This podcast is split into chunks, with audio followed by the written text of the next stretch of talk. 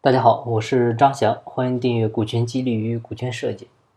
前几天呢，遇到了这么一个问题，就是股东死亡去世了，他的股份可以继承吗？啊，这是一位听众朋友微信上找我咨询的。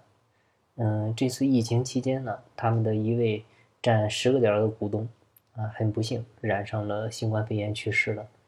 现在呢，他们就面临了这么一个很少遇到的问题啊，就是股东去世，他的股份应该怎么办？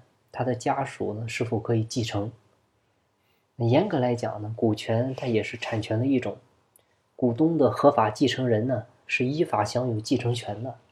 所以呢，呃，这位听众呢，你既然这么问了，说明肯定之前呢没有约定过。那没约定的话呢，肯定就表示可以继承。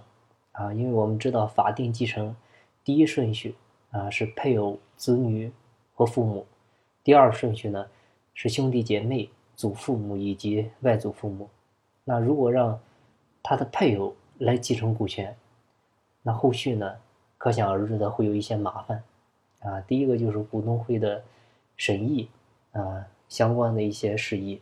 那第二个呢，就是因为他不在公司经营，他也不参与公司的呃。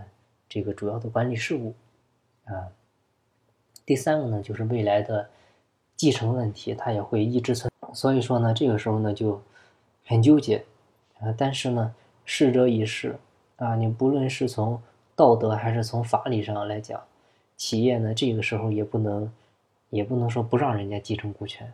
所以呢，怎么办呢？通常来讲，最好的办法就是由其他股东，啊，或者呢直接就是大股东。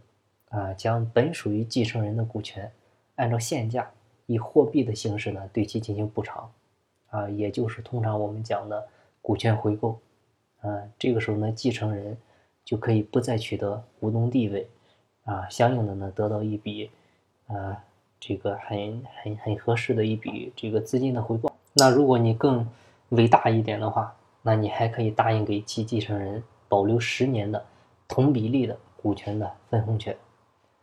然后呢，这个事过去以后呢，应该尽快的修改章程，啊，明确约定，就是死亡或者去世的相关的股权继承条款。那其实这些条款呢，在我们做股权激励方案的过程中呢，都会做详细的一个约定说明，啊，包括在不同的阶段，他面对的情况也是不一样的。你比如做股权激励，如果他在等待期内就死亡了的话，那很显然的会自动。丧失行权资格。那如果在锁定期以内死亡的话，那公司呢可以以原价进行回购。那继承人呢同样的不得继承股东资格。那锁定期这个以后到了解锁期，如果说解锁期死亡的话，那公司呢这个时候是按现价回购。所以呢，这些呢都是有一些不同阶段也有不同的约定的。同样的呢，像股东离婚啊，哎。这个或者说是股东失踪啊，类似这样的这样的情况也都可以进行这样的约定。那像这些不常见的情况，很多时候刚开始的时候可能大家都想不到，但是万一遇到了啊，如果没有提前约定的话，就会很麻烦。那还好，今天我得到新的消息是，呃，这家人呢愿意放弃股东资格继承权，啊，这个大股东呢，啊也听了我的建议，是答应未来十年。给他保留百分之十的分红，但是你要是遇到他就是不退股了，就是要继承的，你说怎么办？真的是一点办法都没有了啊！那个时候的损失才是巨大的。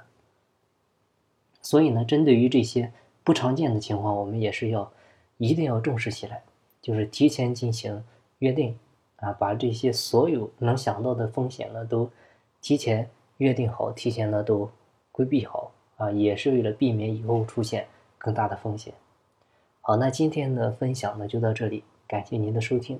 如果您有股权方面的问题，欢迎在音频下方留言或者加我微信咨询。